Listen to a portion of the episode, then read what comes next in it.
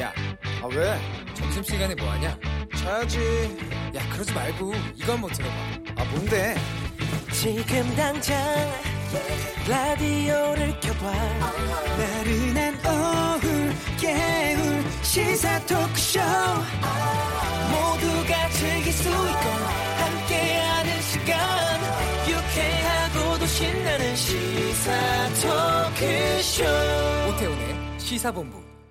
네, 시사본부 2부 시작하겠습니다. 시사본부는 청취자 여러분들의 참여 기다리고 있습니다.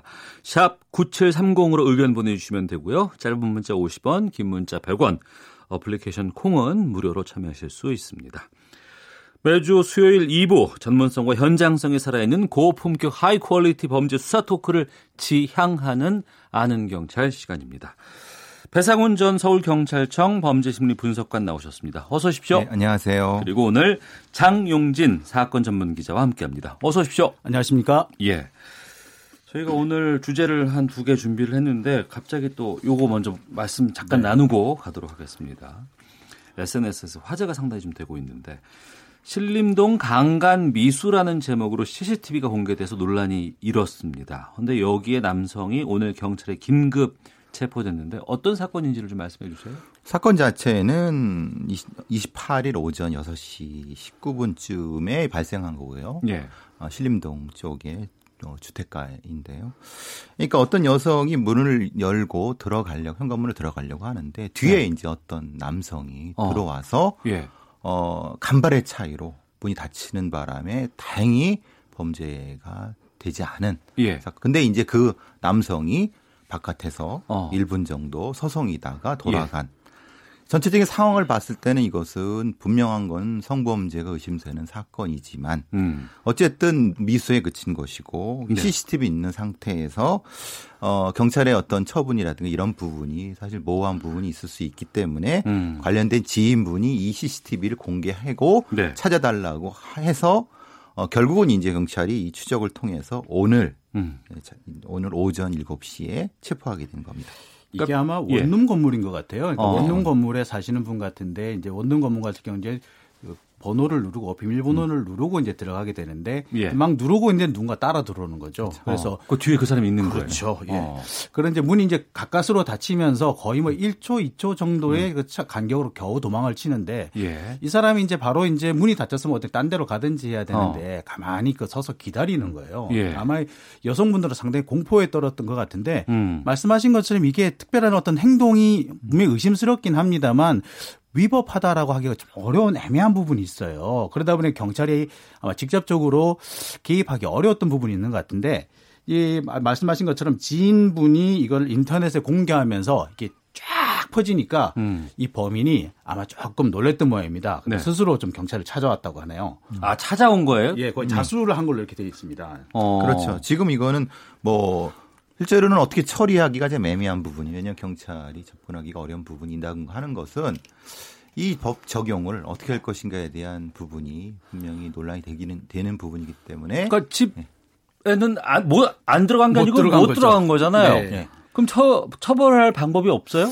그러니까 이게 강제로 들어가려고 했기 때문에 주거 침입을 하려고 했던 것으로 보이고 주거 침입 미수라고 봐야 되는데 예.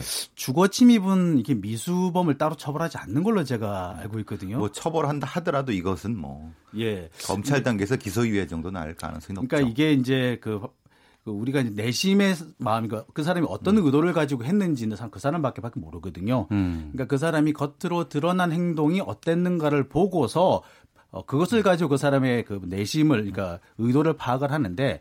지금까지 이 CCTV에 드러난 걸로 보면은 우리가 볼 때는 분명히 그 성범죄의 어떤 의도를 가지고 접근한 것으로 보이지만 사실 그렇지 않을 가능성도 상당 부분이 있거든요. 그러니까 네, 적응하기가 참 애매한 거죠. 저희들이 이제 프로파일러들이 주로 다루는 게 이런 범죄자들입니다. 실제로는 따라 들어가기란 수법인데요. 네. 대체적으로 연쇄 강간범들이 가장 많이 쓰는 수법입니다. 이거는 한 20년 전부터 있었던 수법들인데 매우 아주 정교하게 계산된 차원에서 범죄가 계획되기 때문에 저희들이 그 시간도 다 체크하고 그러는 상태에서는 이건 분명히 그런 거라고 보지만 현행 법 체계에서는 그건 다른 부분입니다. 알겠습니다. 네. 요거 하나만 제가 묻고 넘어가도록 할게요. 그러면 이런 이번에는 진짜 뭐 0.1초, 0.5초건 간에 어찌됐건 간에 문이 닫혔기 때문에 더 이상의 일이 없었어요. 다행이에요. 그런데 네. 이런 일들을 예방하기 위해서는 어떤 행동들을 해야 돼요? 가장 먼저는 시차를 둬야 됩니다. 시차? 그러니까 가장 먼저는 원룸이나 큰 다중 건물에서는 예. 엘리베이터를 늦게 탈 때 여성 혼자라든가 낯선 남자랑 같이 타면 안 되는 거고 그렇죠. 또 하나는 이제 문을 열 때도 주변을 한 돌아봐야 되죠. 한 주변에 한 5, 6m 정도 바깥에 그렇습니다. 사람이 없는 부분을 확인해야 되는 부분들이고요. 네. 늦은 시간 같은 경우는 친구를 아내 친구가 있으면 바깥에 불러내서 같이 들어가거나 아니면 오빠나 뭐 남동생 같은 이런 부분들 예. 소위 말하는 사주 경계가 필요한 부분이라고 예. 보여집니다. 동행과 같이 들어가거나 근데 특히 여성분들 실수하신 게 뭐냐면 뒤에서 남자가 따라오면 빨리 뛰어가시려고 그래요. 예. 그게 더 위험합니다. 아 그래요? 예, 그러니까 빨리 뛰어가시는 건 좋은데 뒤따라오는 사람이 바로 자신과 함께 그 방 건물 안으로 진입할 수 있는 기회를 제공하는 경우가 될 수도 있거든요. 예. 차라리 그럴 때는 주변에 도움을 요청하시는 게 훨씬 낫습니다. 요즘 공동주택 원룸이라든가 이런 곳에 혼자 사시는 분들 참 많이 계시는데 내 집에 내가 들어가야 되는데 사주 경계하고 들어가야 된다는 게 참 답답하다는 그렇죠. 생각이 듭니다만 그럼에도 불구하고 안전을 위해서는 사주 경계 반드시 하시길 부탁드리겠습니다. 그 팁 알려드리고요. 본격적인 주제로 넘어가겠습니다. MBC 탐사기획 프로그램 스트레이트에서 YG 엔터테인먼트의 양현석 대표의 성접대 의혹을 보도해서 파문이 일고 있습니다. 뭐 제2의 버닝썬이라고 뭐 부르기도 하던데 어떤 내용인지 장용진 기자가 좀 정리를 해 주시죠. 그래서 제가 볼 때 이렇게 제2의 버닝썬이 아니라 버닝썬의 원조라고 본류라고 보는 게 더 맞을 것 같아요. 네. 2014년 7월로 지금 예정 아마인 것으로 추정이 되고 있는데 양현석 대표가 외국인 재력가 두 사람을 강남의 고급 한정식적으로 초대를 해서 저녁을 먹고 인근 클럽으로 이동한 다음에 성접대를 했다. 뭐 이런 내용입니다. 네. 이 당시 목격자가 이 탐사 프로그램 스트레이트에 이제 인터뷰를 했는데 처음 불려온 여성은 25명 정도였고 그중에 10명 정도는 유흥업소 종사자였다. 예. 속칭 화류계 여성이었다. 이렇게 표현을 하고 있거든요. 당시에는 YG의 여러 그 임원들도 참석한 것으로 되어 있고요. 뭐 자회사 임원, 그다음에 YG가 관리하고 있는 유명 가수도 참석했었다. 이런 얘기를 합니다. 아마 그 이 재력가는 한 사람은 태국 출신이고 한 사람은 말레이시아 출신인 것으로 알고 있는데 최종적으로 2명의 여성과 함께 호텔로 갔다라고 알려져 있는데요. 이 25명에 달하는 여성들을 공급이라고 해야 될지 모르겠는데 이렇게 공급한 사람은 역시 유흥업소의 관계자, 강남 유흥업소에서 꽤 유명한 사람인데 정마담이라는 사람이라고 해요. 자, 그리고 우리 여기서 충격적인 것은 바로 이 자리에 이 황하나 씨가 또 동석을 했다. 뭐 이런 얘기들까지 같이 나오고 있는 중입니다. 현재 경찰은 이와 관련해서 수사를 하고 있는데요. 네. 수사는 이제 초기 단계이기 때문에 조금 더 지켜봐야 될 것 같습니다. 그러니까 이 황하나 씨가 마약 혐의로 구속 중인 남양유업 창업주 외손녀 그분 말씀하시는 거죠? 예, 예. 박유천 씨와 관련돼서 했던 예. 상황이 좀 애매하죠. 그러니까 이제 어떤 고급 한정식 집에 남성분들이 8분이 이렇게 있고 여성분들이 25분이 있어요. 예. 그 구도를 한번 생각해 보세요. 이게 어떤 구도인지를 좀 이상한 구도죠. 예, 그러니까, 그렇죠. 식당이잖아요. 한정식집. 예, 그러니까요. 예. 그럼 그렇게 서로 몇 명이 한 방에 들어갈 수 있는 데는 없을 것이고 작은 방에 이렇게 있으시고 큰 방에 있으시고 한 건지 이렇게 좀 애매한 부분인데 근데 나중에 결과적으로 보니까 25명 중에 몇 분이 여기 있는 분들과 같이 뭐 흔히 말하는 클럽에 갔다 이런 형태가 되면은 이게 어떻게 이해를 해야 되느냐. 좀. 최초는 25명이 참석을 했고 그중에 네. 추려서 10명 정도가 클럽에 갔고 최종적으로 2사람이 이 재력가와 함께 호텔을 갔다. 현재로서는 이렇게 지금 구도가 짜여진 걸로 같습니다. YG 하면은 한류 이끌고 있는 상당히 대표적인 그렇죠. 기업이잖아요. 대표적인 네. 그러니까 뭐 여기 제보한 사람들의 주장에 따르면 이 자리가 해외 재력가들을 위한 모임이었다고 했는데 뭐 만나는 특별한 이유가 있었을 거 아니겠습니까? 뭐 투자? 그러니까 예. 그렇죠. 일단 외국집 YG 같은 경우는 외국에서 관심을 많이 받고 있는 데다가 외국의 투자자들이 한류가 상당히 많이 돈벌이가 된다라는 데에 많은 이제 관심을 가지고 있다 그래. 특히 중국이라든지 동남아시아권에서 많이 투자를 하려고 하고 있기 때문에 네. 이 투자자를 이끌어 오려고 하는 그럴 가능성이 가장 크지 않나 이런 생각이 듭니다. 알겠습니다. MBC 이제 탐사 보도가 보도한 내용은 제보자들의 뭐 주장이고 아직까지는 좀 의혹 단계이기 때문에 뭐 사실 확인은 지금 더 필요하다는 점 청취자 여러분들께 좀 말씀을 드리고요. 이제 양현석 대표 해명이 반드시 지금 필요한 시점인 것 같습니다. 양현석 대표는 이 자리에 참석은 했지만 초대를 받았을 뿐이고 나머지 일은 잘 모른다 이렇게 주장을 하고 있는 것 같은데 여기에 대해서 배 교수님께서는 설득력이 있다고 보시는지 어떻게 판단하세요? 가수 승리도 이런 비슷한 얘기를 하죠. 그랬죠? 네. 가수 승리도 자기가 이렇게 또 어떤 모임에 있었고 자기도 거기에 이제 주빈은 아니었고 초대받았다. 받았다. 그러니까 거기에 돈은 또 자기가 안 냈고 누군가 냈다. 양현석 씨도 하필 똑같은 그 대답을 하는 거예요. 예. 여기 자기 주빈은 아니었고 나도 초대받았고 어떻게다 밥만 먹고 나왔고 그 결과는 모르겠다. 그 안에서 벌어진 일에 대한 난 책임은 없다. 근데 결과적으로 무엇인가가 거기서 벌어졌어요. 네. 그러면 여기에 대한 일만의 도덕적인 책임은 있어야 되는 거 아닌가요? 근데 그 부분에 대해서 모른다고만 하면 참 애매한 부분인 것 같아요. 승리와 상당히 비슷하다라고 말씀하셨는데 사실 보면 이렇습니다. 예. 외국의 재력가를 초대를 했고 네. 그 재력가와 저녁 식사 혹은 뭐 술자리가 있었고 그 자리에 여성이 있었는데 그 여성은 일면식도 없는 단지 그 자리에 유흥을 위해서 참석한 사람이었고 그리고 그 뒤에 어쩌면 성매매 또는 성매매 그 알선이 있었을 것으로 예측됐다. 네. 그리고 보면 피해자 중에 보면은 술을 마셨는데 정신을 잃었다 이런 얘기 있으니까 아마도 마약이라든지 물뽕 같은 게 좀 있지 않았냐는 의심을 할 수밖에. 버닝썬 내부에서도 그런 부분들이 있었잖아요. 예. 구조가 똑같습니다. 구조가 똑같은데 자 여기서 이렇게 되면은 글쎄 뭐 양현석 씨는 현재 뭐 자기는 관련이 없다고 말씀하시니까 그럴 수 있다고 봐요. 하지만 우리가 확실할 수 있는 거는. 양현석 씨 주변에 이런 일이 많이 벌어지고 있다면 양현석 씨가 그런 일이 벌어지게끔 일정한 환경을 제공한 것만은 분명해 보인다는 거죠. 예. 그러니까 직접 관여하지 않았다 하더라도 고의든 고의가 아니든 환경을 제공할 가능성이 있고 특히 경우에 따라서는 승리가 저질렀다는 여러 가지 범죄라든지 문제점이 어떻게 보자면 누구한테서 보고 배운 게 아니냐라는 네. 의심을 할 수밖에 없기 때문에 내가 관련이 없다라고 할 부분이 아니라 그 자식 주변에서 왜 그런 일이 벌어지고 있는지에 대해서 해명할 필요 있다고 봅니다. 네. 그냥 우연히 몇 번 겹친다. 이거는 사실은 아니죠. 그런 공인이면은 적어도 거기에 대한 책임 있는 해명은 있어야지 몇 번 겹쳤는데 난 모른다. 이거는 아닌 거죠. 그러니까 이런 형태들이 보통 이제 언론에서 보도가 돼요. 방송이 나가고 탐사 보도로 해서 네. 나가고 나면 그 이후에 이제 여론이 막 여기에 관심을 갖게 되고. 그러고 나면은 나중에 이제 경찰 쪽에서 수사를 뭐 한다더라, 뭐 수사 검토 중이더라 이렇게 하다가 또 시간이 지나면 또 그냥 묻히거든요. 그렇죠. 이번 건은 경찰 수사 의지가 어떻다고 판단하세요? 그러니까 사실은 이것은 경찰 광역수사대에서 확인을 했어야 되는 거죠. 그렇지 않겠습니까? 보도 전부터 YG도 여러 가지 검토를 하고 있다는 게 벌써 몇 달 전부터 있었던 네. 얘기인데 이걸 전혀 모르고 있었다. 네. 이제 와서 그것을 언론 보도된 걸 확인하겠다라고 하면은 이걸 어느 국민이 믿겠습니까? 사실 저도 못 믿겠습니다. 이 부분에 대해서. 지금까지는 경찰 수사 의지가 부족했다라고 판단하시네요. 그래서 이 부분을 조금 그 경찰이 뭐 앞으로 어떻게 수사할 것인지를 지금 미리 예단하기는 좀 어렵습니다만 네.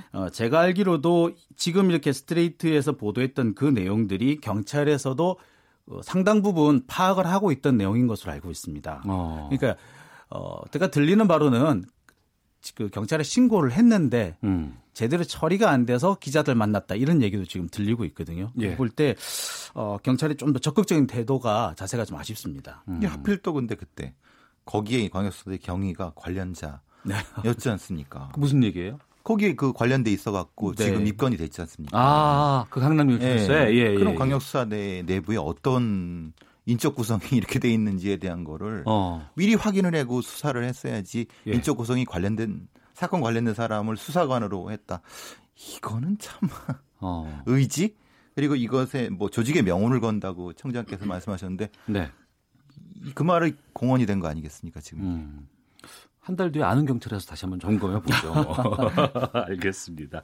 경찰 수사까지 좀 제대로 이루어질 수 있을지 저희도 좀 지켜보는 시간 갖도록 하겠습니다. 자, 아는 경찰 배상훈 전 서울경찰청 범죄심리분석관 또 장용진 사건 전문 기자와 함께하고 있는데요. 다음 주제로 가겠습니다. 서울 한복판에서 필로폰을 대량으로 금액으로는 한 120억 원 무려 2만 명이 투약할 수 있는 분량의 필로폰을 제조한 외국인들이 경찰에 붙잡혔다고 합니다. 네. 장 기자, 이곳 호텔 서울 시내 호텔이라면서요? 네, 서울 시내 한복판에 있는 호텔인데요. 예. 그리고 주변에 그 다른 투숙객들도 그냥 일상처럼 왔다 갔다 했고요. 호텔 직원들도 그냥 왔다 갔다 했대요. 예. 그럼에도 불구하고 발견이 안 됐다고 하는 겁니다. 딱 한 가지 의심스러웠던 것은 한 달 정도 투숙을 했는데 네. 보통은 그 청소 같은 거 하잖아요. 룸 서비스 이제 네, 하는데 그걸 한 번도 받은 적이 없대요. 그거 하나만 이상할 뿐 보통의 경우 하나도 다름이 없었고 냄새도 전혀 안 났었다고 합니다. 예. 그러니까 이게 사실 필로폰이라고 하면은 제조하는데 아주 역한 냄새, 그런 좀 몸에 안 좋은 냄새가 나기 때문에 네. 좀 폐가라든지 뭐 공터라든지 이런 곳에서 제조하는 것이 일반적이었는데 이게 아마 신기술이라고 해요. 뭐 동남아 쪽에서 개발된. 그래서 그 문만 열어놓으면 그렇게 냄새가 나지 않는 그런 기술이라고 합니다.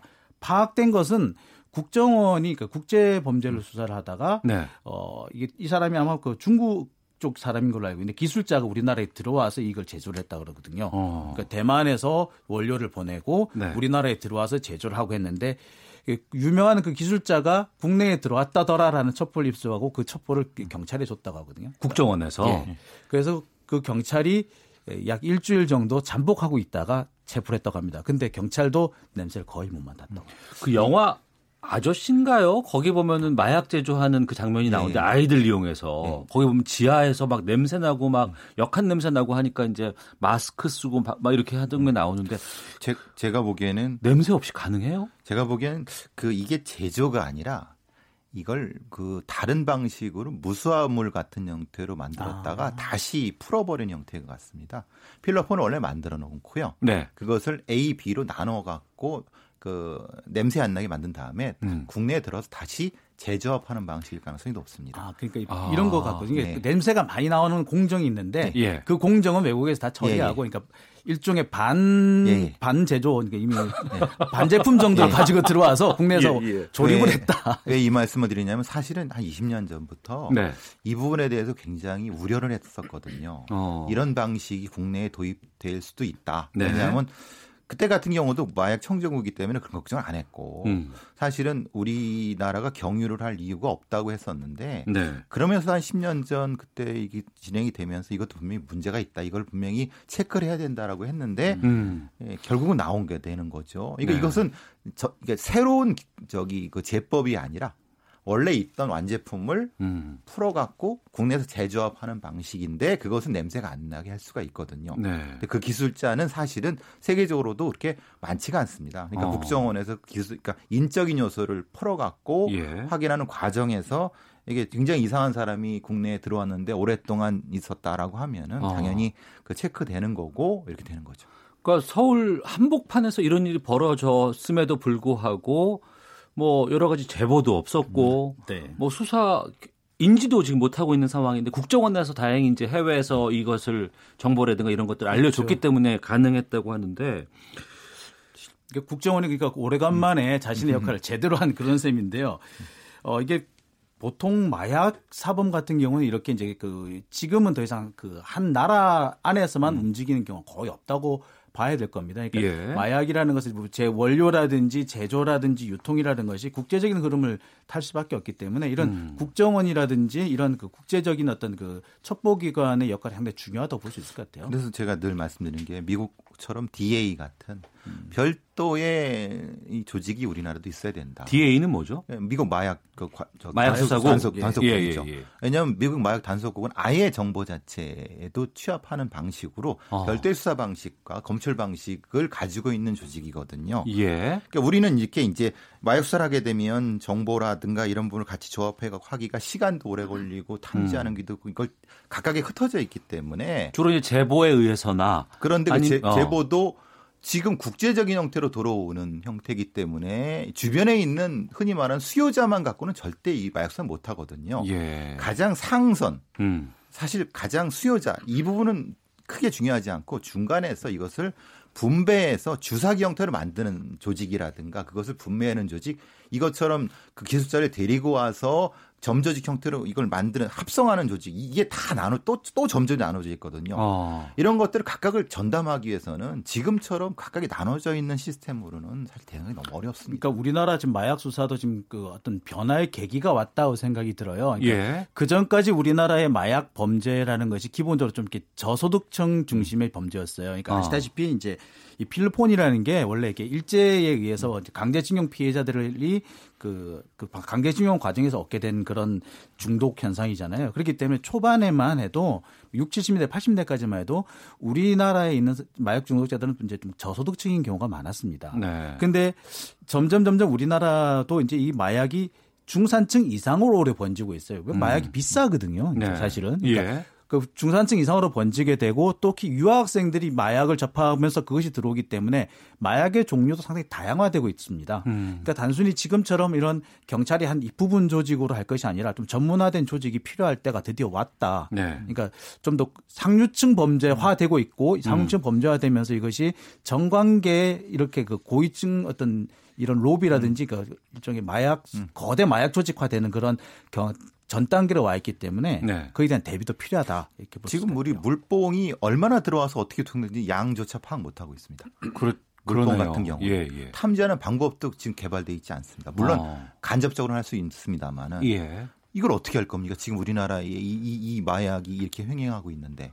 그러니까 마약 이 피의자들 이 사람들은 정말 다양하게 국제적으로 놀고 국제적으로 네, 운영되고 전문가 앞서 기술자라고 말씀하셨는데 네. 기술자를 수입해서 데리고 와서 이런 일을 하고 있는데 우리 마약을 수사하는 당국은 예전 조직 그렇죠. 인력 그대로 지금 운영되고 있다는 거 아니겠습니까? 그렇죠. 그리고 국정원에서 인력을 지금 빌려와서 이렇게 뭐 정보를 빌려오는 형태이지 않습니까? 네네. 이러면 안 된다는 겁니다. 물론 국정원이 잘했지만은 네. 그렇죠. 그렇지만은 원래 DEA 같은 조직을 가지고 전문적으로 해야 되는 거죠. 국정원도 국정원이 할 일이 따로 있는 거고. 네.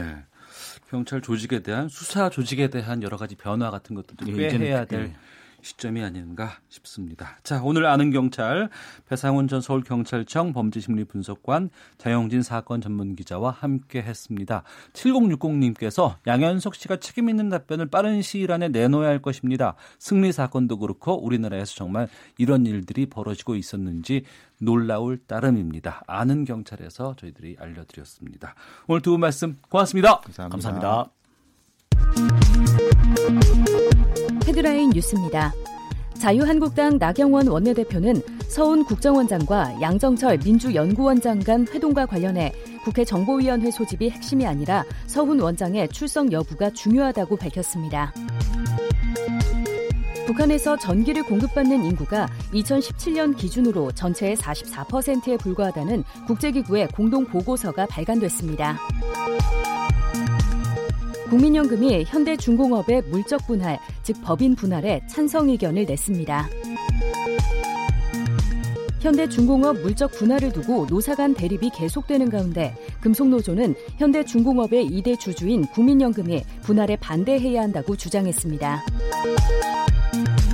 의료기관이 사무장병원으로 드러나면 건보에서 지급된 장애인 의료비를 돌려줘야 하지만 납부를 미룰 경우 독촉과 압류 절차가 진행됩니다. 지금까지 라디오 정보센터 조진주였습니다. 이어서 기상청의 최영우 씨입니다. 네, 미세먼지와 날씨 정보입니다. 오늘 미세먼지 농도 상황 먼저 전해드립니다. 괜찮은 편이고요. 좋음에서 보통 사이 쭉 이어가겠습니다. 다만 내일은 대부분 보통이긴 한데 서쪽 지역은 내일 오전에 다소 높아질 수가 있겠습니다. 오늘 반대로 오존 농도는 오후 들면서 조금씩 좋지 않아지겠는데요. 경기나 강원 영서, 충청과 남부 곳곳으로 오후에 나쁨 예보 나와 있으니까요. 야외 생활하실 때 좀 참고하셔야 되겠고요. 역시 하늘이 맑기 때문에 자외선 지수도 상당합니다. 자외선 차단에도 계속해서 신경을 쓰시기 바랍니다. 맑은 하늘은 내일 오후부터 구름량이 많아지겠고요. 금요일까지는 평년과 비슷하거나 2, 3도가량 높은 기온을 보이는 곳이 많겠습니다. 다만 강릉을 비롯한 동해안 쪽은 서풍이 불면서 다른 지역에 비해서 기온이 좀 더 높겠고요. 평년보다 3도에서 7도가량 높겠습니다. 오늘 강릉이 31도, 오늘은 강릉이 세종, 광주와 함께 28도지만 내일은 31도까지 기온이 오를 전망 전망이라서 내일이 조금 더 더워지겠고요. 오늘은 순천의 기온이 그래도 개중 가장 높아서 30도 정도, 서울과 부산은 현재 26도 가까이 올라 있습니다. 내일과 모레도 거의 기온 분포 비슷하게 더워지겠고요. 주말 휴일 그리고 다음 주 월요일로 갈수록 점차 더 30도 가까운 더위가 이어질 것으로 예상됩니다. 현재 건조하고요. 동해안 쪽은 역시 바람이 강합니다. 강원과 일부 경북으로는 대기가 건조해서 건조특보도 발효 중입니다. 지금 서울 기온은 26도, 습도는 28%입니다. KBS 미세먼지와 날씨정보 최용우였습니다. 계속해서 이 시각 교통상황 연결합니다. KBS 교통정보센터의 공인혜 씨가 전해드립니다. 네, 이 시각 교통정보입니다. 날이 많이 덥습니다. 날씨에 민감한 차량 관리에도 유의하시고요. 시원한 물도 마시면서 운전에 더욱 집중하셔야겠습니다. 경부고속도로 부산 쪽 남이분기점 부근 1, 2차로 2개 차로에서 작업을 하고 있는데요.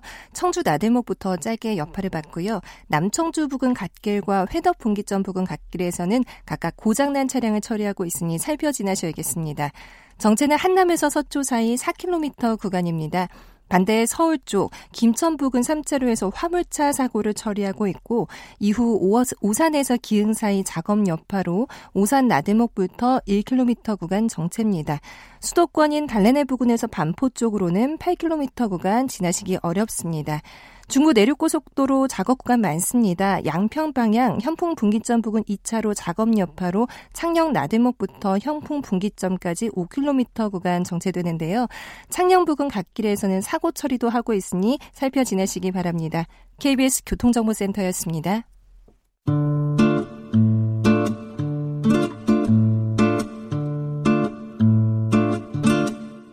오태훈의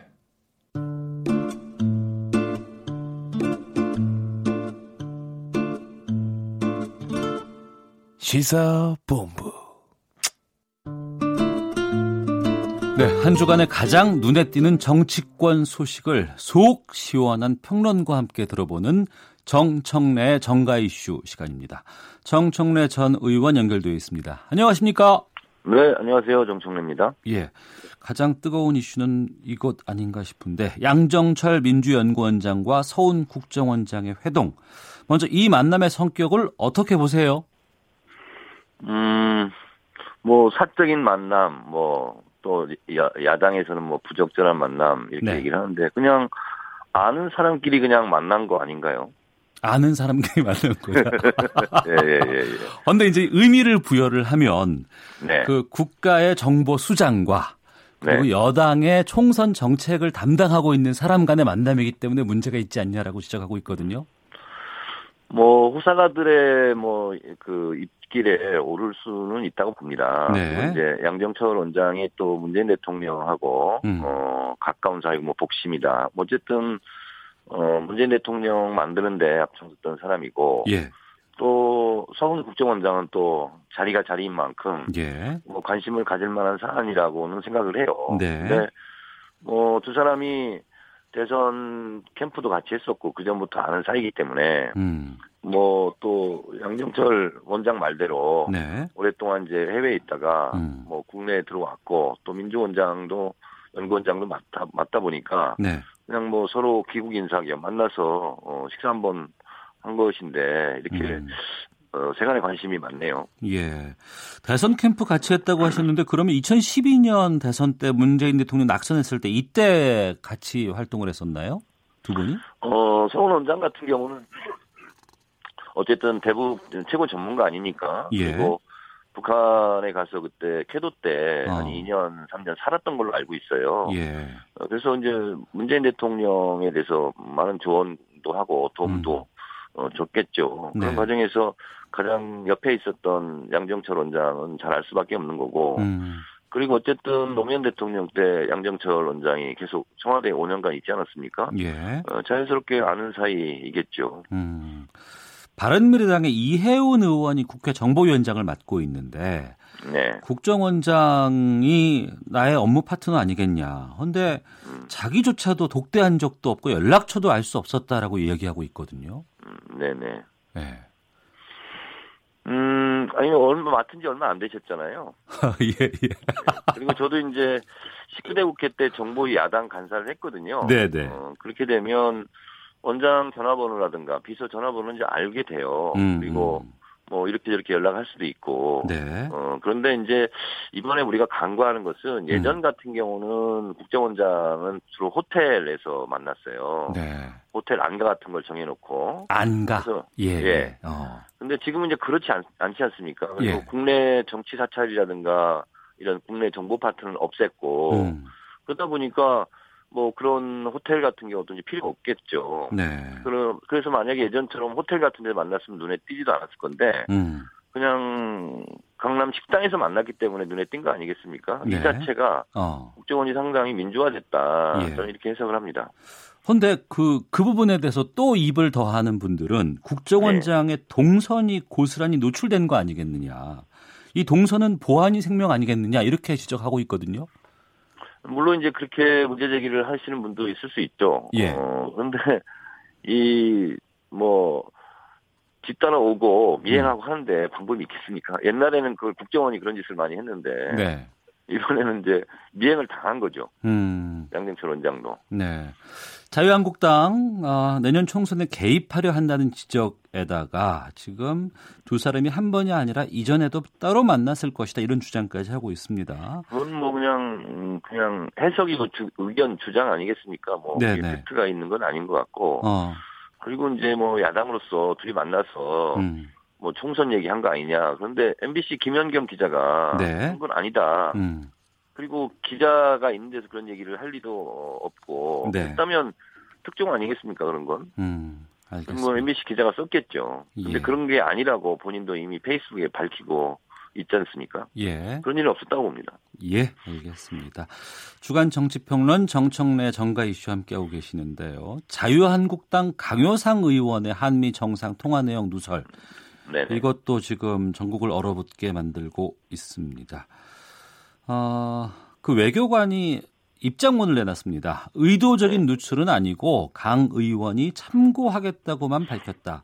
이런 내용이 담겼는데 어디까지가 진실로 보세요? 본인도 굉장히 당황스러울 것 같아요. 외교관도. 그렇습니다. 그러니까 이렇게 공개할지는 몰랐다라는 거 아니겠어요? 예. 그리고 그렇게 친한 사이도 또 아니었더구만요. 보니까 30년 만에 처음 연락했고 식사 한번 했다는지 이렇게 밝힘이 있는데 예. 어찌됐든 간에 후배 앞길을 좀 막은 꼴이 되어버렸어요. 일단 개인적으로는. 그래서 어쨌든 이 상급 비밀이라는 것은 분명한 사실이고 예. 이것이 이제 누설이 됐기 때문에 네. 앞으로 법적인 조치는 있을 것 같습니다. 강효상 의원의 입장은 이렇습니다. 현 정권이 억울한 희생자를 만들려 한다. 정부의 책임으로 돌렸거든요. 입장차가 두 사람이 너무 크지 않습니까? 근데 이제 이런 거예요. 처음에는 구도력에다 이렇게 했잖아요. 예. 근데 지금 와서 또 상식이라고 얘기하잖아요. 그러면 상식적인 것을 구도력이라고 얘기하면 안 되는 거잖아요. 예. 그러니까 자체 모순에 빠져버리는 거예요, 이게. 이 부분에 대해서 이제 정청래 전 의원이 다시 확 튀어나오셨어요. 1월에 한 방송 프로그램에서 문 대통령하고 트럼프 대통령의 통화 내용을 로어 데이터로 원본으로 받아봤다. 이렇게 이 부분을 자유한국당 계속 걸고 있습니다. 앞서서 홍문표 의원과 인터뷰에서도 이제 정청래 의원 얘기를 하시더라고요. 뭐라고 하시던가요? 이것도 같이 문제가 있는 건 아니냐. 다 같이 문제가 있다. 이렇게 얘기하시는데 정청래 의원께서 어떤 입장이신지를 말씀해 주세요. 제가 이제 페이스북에 밝혔듯이 예. 2008년 1월 4일 날 통화가 있었고 그걸 바로 윤영찬 국민소통수석이 브리핑을 했어요. 서문 브리핑. 네. 청와대 홈페이지에 지금도 가면 확인할 수 있어요. 예. 그런데 이제 그 가운데에서 이제 직접 통화한 멘트 이것은 이제 인용부 큰 따옴표로 다 돼 있거든요. 네네. 그러면 그것은 직접 이렇게 말했다는 거 아니겠어요? 인용부 큰 따옴표라는 것은. 네. 그래서 저는 그거를 로우 데이터로 본 거죠. 해석이나 의견 주장이 아니라 예. 트럼프 대통령은 이렇게 얘기했다. 문재인 대통령은 이렇게 얘기했다. 예. 한 거니까 저는 그걸 이제 로우 데이터로 얘기를 한 거죠. 그러니까 내가 은밀하게 받아본 정보가 아니고. 아니 오태훈 기자님도 지금 가보면 찾아볼 수 있어요. 아 그러니까요. 그러니까 가서 보시면 돼요. 아 알겠습니다. 네. 지금 이 강효상 의원의 누설 파문이라든가 또 양 원장과 서훈 국정원장의 만남까지 여야 공방이 뜨겁습니다. 지금 네. 5월 임시국회 뭐 6월까지도 지금 뭐 6월 국회도 정상화 기미가 보이질 않는데 네네. 어찌됐건 간에 국회 정상화는 해야 되지 않을까 싶은데 어떻게 풀어야 된다고 전망하세요? 6월 임시국회는 이제 법정회기거든요. 예. 그래서 안 열면 사실상 법을 어기는 꼴이 돼버리는 거죠. 네. 그래서 개학을 했는데 네. 학교를 안 가는 학생이 있으면 그럼 출석 처리를 하고 수업은 진행해야 되는 거 아닙니까? 예. 마찬가지로 국회도 열을 하고 법정으로 다 돼 있으니까 열고 예. 뭐 자유한국당이 안 나오면 안 나오는 대로 그냥 일은 또 해야 될 것 같습니다. 예. 그런데 또 자유한국당 입장에서는 무언가 좀 이렇게 사과라든가 아니면은 그 1대1 영수회담이라든가 이런 것들을 해줘야 좀 들어올 수 있지 않겠느냐라고 좀 말씀을 하시거든요. 근데 이제 손뼉도 마주쳐야 소리가 나지 않습니까? 예. 근데 얼마 전에 황경환 대표가 뭐 폭정 얘기하고 예. 지옥 같다고 얘기하고 만나려고 하는 자세가 좀 저는 아닌 것 같아요. 예. 서로 만나서 대화를 하려면 예를 들면 크리스마스 휴전 같은 것도 있지 않습니까? 예. 4차 세계대전 때. 그런 것처럼 서로 대화를 하려면 대화 국면은 서로 조성을 해야 되죠. 예. 근데 한쪽에서는 막 비판하고 비난하고 하면서 또 만나자고 그러고 네. 그러면 그 대통령도 사람인데 만나고 싶겠어요? 그래서 서로 그건 양쪽에서 네. 한 발씩 양보해서 분위기 조성을 좀 먼저 해야 될 것 같습니다. 많은 분들이 그렇게 말씀은 하시지만 또 이게 국회 정상화가 이루어지지 않고 있기 때문에 누군가는 물꼬를 좀 터야 되겠다는 좀 의지를 먼저 보여주는 것 어느 쪽에 먼저 보여줘야 된다고 보세요? 아니 국회를 뛰쳐나간 사람이 이제 들어와야 되는 거잖아요. 예. 그러니까 본인들이 뛰쳐나갔으면서 다시 들어오려는데 명분을 좀 달라. 명분이라는 게 뭐가 있습니까? 국민들이 그 국회 정상화를 원하지 않는 국민이 누가 있겠어요? 예. 국민의 뜻을 받들어서 다시 국회에 들어가겠다 하면 그게 가장 큰 명분이죠. 첫 번째는 그런 것 같고 예. 두 번째는 이제 아까도 말씀드렸다시피 양쪽에서 서로 대화 분위기 조성이라는 게 있지 않습니까? 예. 그런 걸 해야 되죠. 근데 나는 욕할 테니 당신은 대화 분위기 조성해라 이렇게 하면 안 되잖아요. 서로 조성해야 되잖아요. 예. 뭐 정치라는 게 뭐 딱히 뭐 다른 게 있습니까? 그것도 지극히 상식적인 거죠. 그야말로 지금은 정치가 필요할 때가 아닌가 싶은데요. 네. 자 그리고 문재인 대통령이 어제 김외숙 현 법제처장을 대통령 비서실 인사수석 비서관으로 임명을 하고 네. 김현준 현 서울지방국세청장을 국세청장으로 지명하는 차관급 3명 인사를 발표를 했습니다. 네네. 이 차관급 인사 어떻게 보셨는지 궁금하네요. 저는 뭐 앞으로 이분들이 일을 잘하면 잘한 인사일 것이고 네. 또 일을 잘 못하면 잘 못한 인사 아니겠습니까? 네. 그래서 또 인사는 대통령의 고유 권한이고 그래서 이거에 대해서 글쎄요 왈가왈부할 수 있는 특별한 특징적인 뭐 그런 게 있는 것 같지는 않습니다. 네. 조현욱 인사수석 교체에 대해서 언론에서는 많이 지금 주목하고 있습니다. 네. 이 조현욱 인사수석에 대해서는 좀 책임을 물었다 이런 평가로 이해를 해도 될까요? 어떻게 보십니까? 책임을 물었다기보다는 네. 이제 제가 청와대에 있는 분들 얘기 들어보면 진짜 힘들답니다. 새벽까지 출근하고 뭐 밤늦게 퇴근하다 보니까 실제적으로 체력상 문제도 좀 있는 것 같고 예. 그래서 벌써 2년 됐잖아요. 그렇죠. 그러니까. 굉장히 힘든 거죠. 네. 그래서 저는 그냥 시기가 돼서 교체를 했다. 저는 이렇게 보고 싶습니다. 시기가 돼서 교체됐다고는 하셨습니다만 또 네. 인사검증 실패 논란의 당사자로 비판이 많이 제기됐던 조국 민정수석은 계속 유임돼 있지 않습니까? 이걸 조국 때문에 민정수석 예. 같은 경우는 이제 공수처라든가 또 검경 수사권 분리 뭐 이런 거 아직 현안이 남아 있잖아요. 예. 그래서 아마 하더라도 그런 거 좀 마무리하고 하지 않을까 이런 생각이 드는데요. 아 마무리되면 그때 이후에 나올 것 같다. 뭐 하더라도 그렇게 하지 않겠습니까? 인사를 하더라도. 자, 여기까지 정리를 하도록 하겠습니다. 주간 정치평론 정청래 전가 이슈 정청래 전 의원과 함께했습니다. 말씀 고맙습니다. 네, 감사합니다.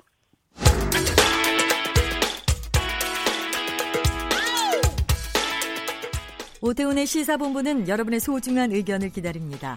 짧은 문자 50원, 긴 문자 100원의 정보 이용료가 되는 샵 9730, 우물정 9730번으로 문자 보내주십시오.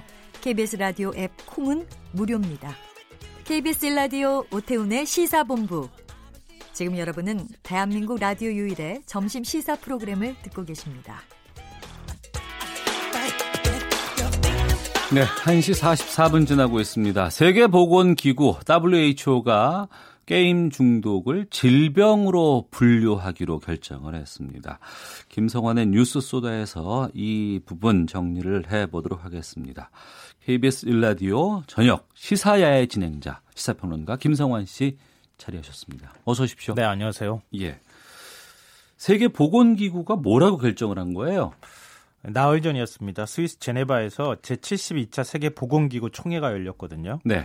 근데 이렇게 총회가 열리면은 국제 질병 표준 분류 기준안이라는 것을 상정을 하는 경우가 있습니다. 네. 일종의 이제 질병이 어떤 종류가 있다 이렇게 등재하는 거라고 생각하시면 되는데요. 이 수정안이 이제 상정이 된 거예요. 예. 거기 안에 게임 중독은 질병이다 이렇게 등재가 돼 있는 그 수정안이 이제 상정이 돼서 이번에 네. 이제 통과가 됐다는 겁니다. 만장일치로. 근데 여기서 게임 중독이라 함은 네. 게임에 대한 통제력을 잃은 상태가 1년 이상 지속되는 경우 이렇게 규정을 했는데 예. 통제력을 잃은 상태가 뭐냐? 너무 모호한데요. 네. 일상생활에 부정적인 영향이 끼치고 있는데 일상생활이 거의 안 되는 상황이 네. 게임을 계속함으로 인해서 발생하고 있는데도 1년 정도 지속되고 있는데도 이걸 통제하지 못하는 상황 네. 이렇게 생각하시면 될 것 같습니다. 근데 증상이 만약에 심각하면 1년 이내 중독 진단을 또 내릴 수도 있도록 했습니다. 네. 근데 이번 결정은 2022년 1월부터 발효가 될 예정이고요. 이게 보통 이제 국제 질병 표준 분류 기준 개정이 5년 주기로 이루어지거든요. 네. 이렇게 따지면 2026년 1월이 되면 게임 중독을 질병으로 인정하게 될 것으로 보입니다. 우리 정부도.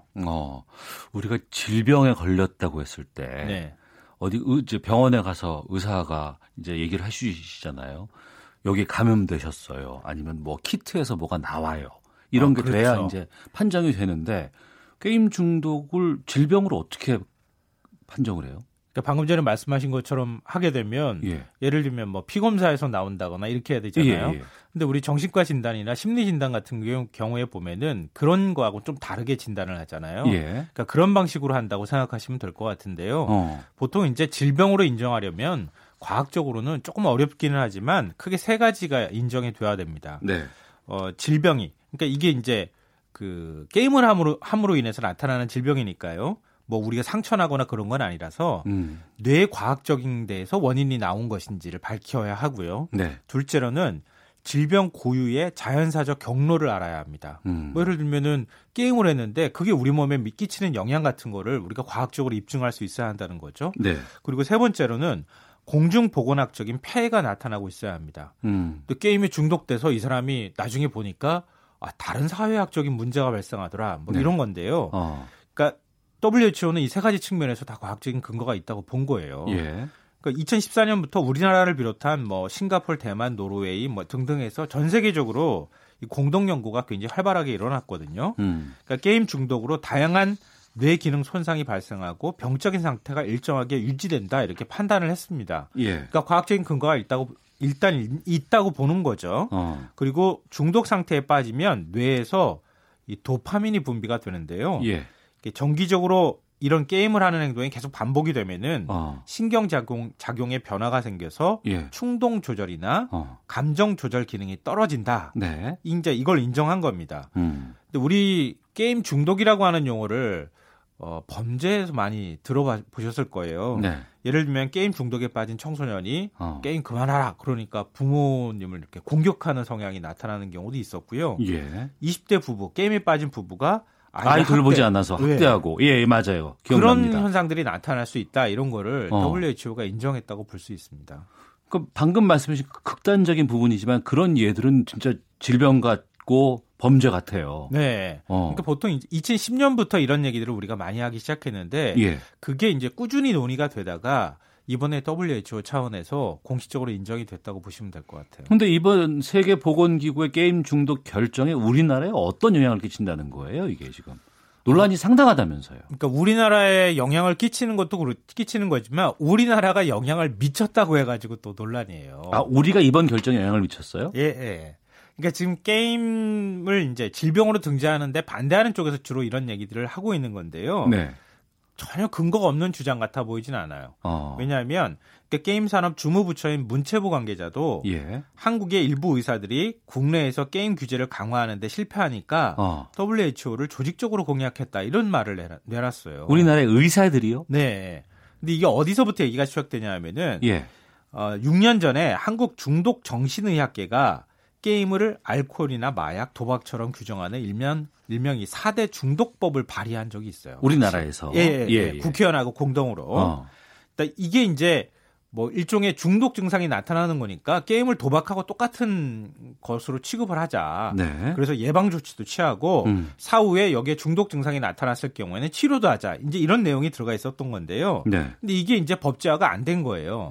그러니까 해외로 눈을 돌렸다는 거죠. 네. 그래서 집중적으로 이쪽 학회에 가입돼 있는 의사들이 이 게임이 얼마나 게임 중독의 폐해가 있는지 이거를 뭐 뇌과학적인 차원도 마찬가지지만 굉장히 좀 부정적인 연구 논문들을 집중적으로 발표를 했다는 겁니다.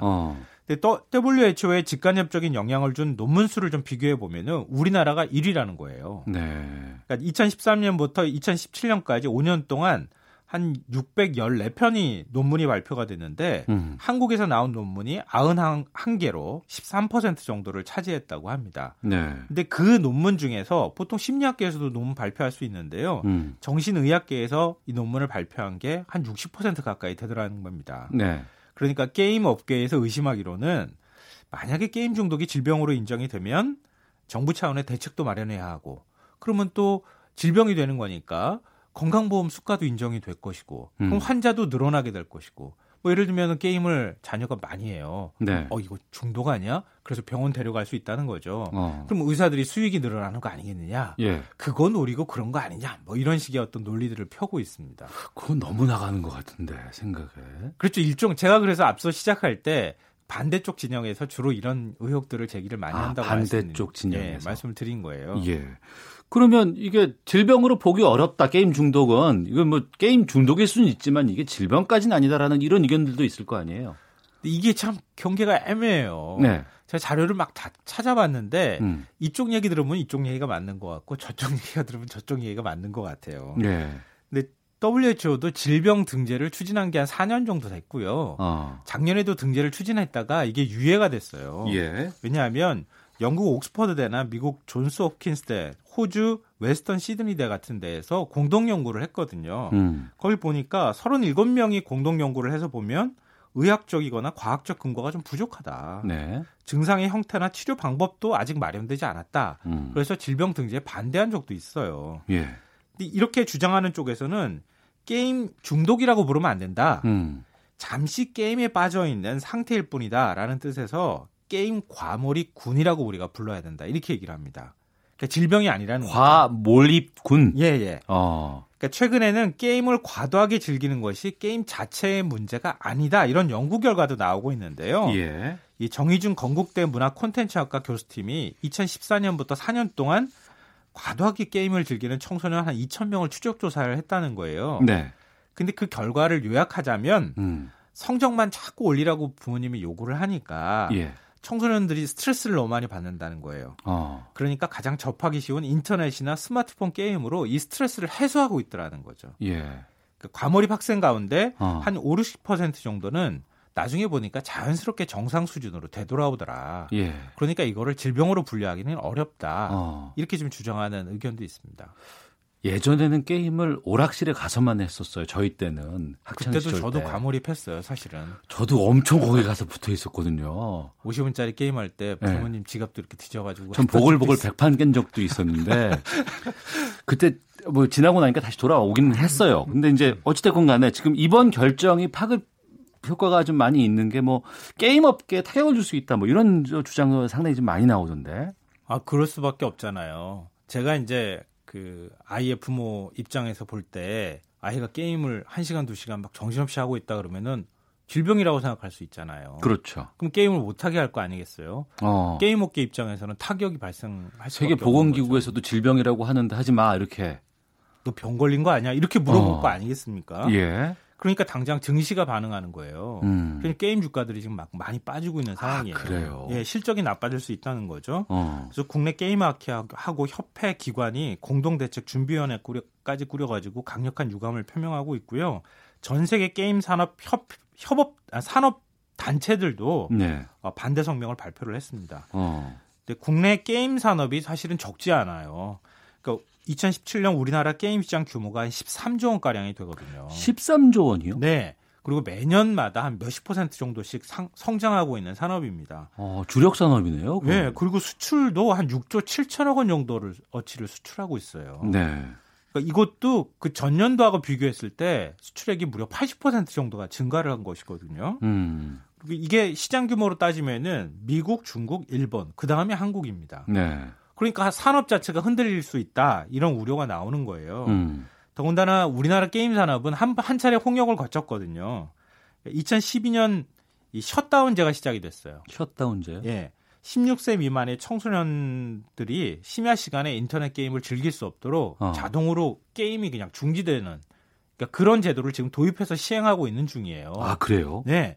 그래서 게임업계에서는 이건 조단위 손실이 발생하고 있다. 이것 때문에 예. 셧다운제 청소년들이 애기도 아니지 않냐. 스스로 결정할 수 있는 것인데 예. 이거 풀어달라고 요구하고 있는 상황에서 이번에 WHO가 덜컥 질병으로 인정해버리니까 게임 산업 입장에서는 굉장히 좀 우려스러운 목소리들이 많이 나올 수밖에 없는 거죠. 그럼 경제 산업적인 측면으로 봤을 때는 이걸 부응해야 되는 게 맞는 것 같고. 네, 그렇죠.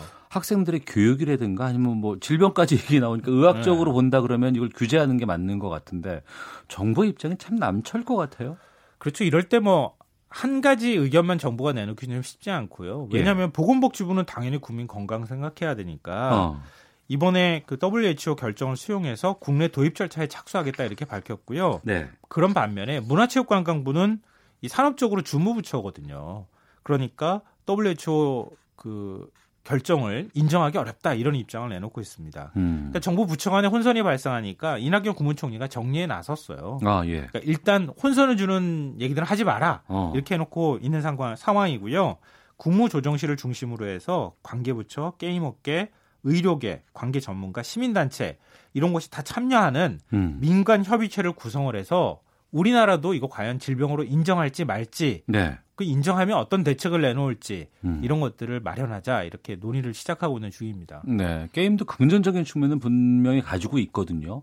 특히 이제 우리 학생들, 청소년들 게임 좋아하는데 잘 즐기면서 또 지나치게 몰입하지 않을 수 있는 이것도 좀 너무 좀 두 가지가 다 쉽지 않은 결정 같은데 그런 방법이 있어요? 최근에 WHO가 의미 있는 가이드라인을 하나 내놨어요. 아, 가이드라인 좋다. 예, 예. 영유아의 전자기기 사용에 관한 가이드라인인데요. 네. 만 1세 이하는 전자기기 화면에 아예 노출돼서는 안 된다. 만 1세. 예. 만 2세에서부터 4세까지는 하루 1시간 이상 전자기기 화면에 노출돼서는 안 된다. 네. 스마트폰도 되도록이면 늦게 사용해야 하도록 해야 된다. 이런 식당에서 아이들 떠들 때 스마트폰 보여주는 거 안 좋다. 예, 맞습니다. 그러니까 전문가들은 게임 중독을 예방하려면 어릴 때부터 가족 사용 원칙을 정해서 부모부터 본을 보여라 이렇게 네. 얘기를 하고 있습니다. 그러니까 그렇게 하면서 절제력을 기를 수 있도록 하고요. 예. 아이들이 이 뭐라고 할까요? 지루한 것을 자꾸 게임이나 이런 것들로 그 지루한 시간을 대체하도록 하지 말도록 하라라고 하는 게 권고안입니다. 예, 뉴스 쏘다 시사평론가 김성환 씨와 함께했습니다. 고맙습니다. 네, 고맙습니다. 예, 시사본부 마치겠습니다. 안녕히 계십시오.